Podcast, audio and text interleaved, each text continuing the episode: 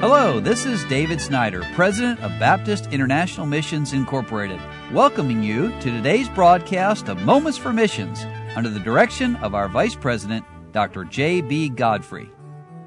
Well, I left everyone hanging yesterday telling the story of a young man who was saved in the Philippines. Brother Rick Martin and his wife Becky have been there since nineteen seventy-seven. God has used them in a great way.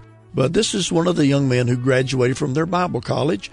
His name, I'm giving him the name of Ronald. He was born in April of nineteen ninety-six. And when he was six years old, a lady put a thirty-eight caliber pistol into his hand, she said, for his protection. But by the time he was seven, he knew how to use guns and work with the M P A. That's a communist rebel group in the Philippines. And he didn't believe in God. He actually had a hatred for God.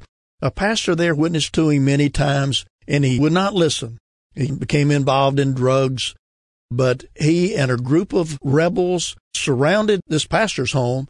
thirty-six armed men surrounded the house, fired their rifles. The pastor ran out to try to protect his wife and children.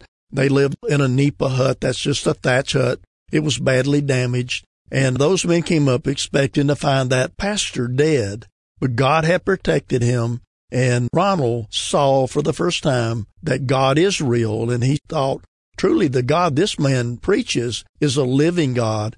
And that night, he believed in the Lord Jesus Christ. Now, Ronald says, I decided to go home so that I could study. The drug lord came back and told me he will still bring me to Manila so I could study there.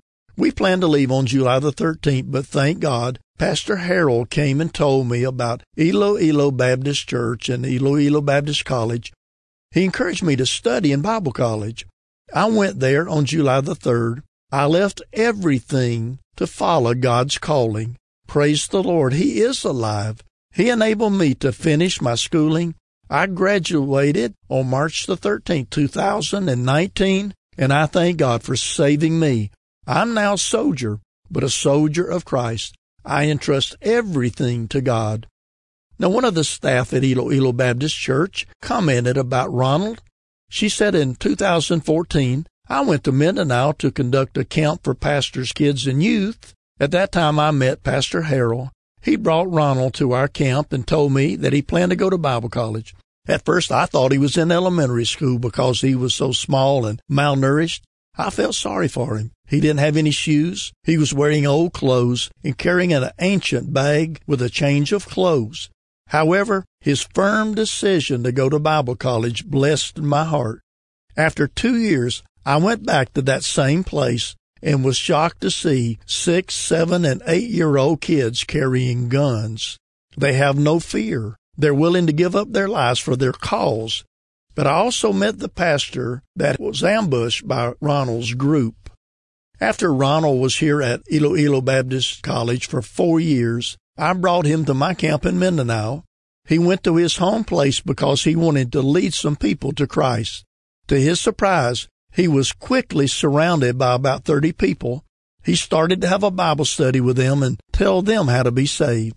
The M P A in those mountains heard that Ronald came home, and the commander wanted to talk with him. He said, if you're willing to start a church, then I'm willing to sell my land to you for it.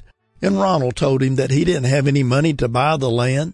Then the village leader with the barangay captain said, I will buy the land for you if you will start a church. The N P A commander told Ronald, if you'll start a church, we will surrender to the government and help you with your church. And Ronald brought six new students to enroll in Bible college. You've been listening to Moments for Missions. For further information, please write to B I M I, P O. Box nine, Harrison, Tennessee three seven three four one, or call us at four two three, three four four, five zero five zero. Or you can visit us online at w w w dot b i m i dot org. Until next time, may the Lord richly bless you.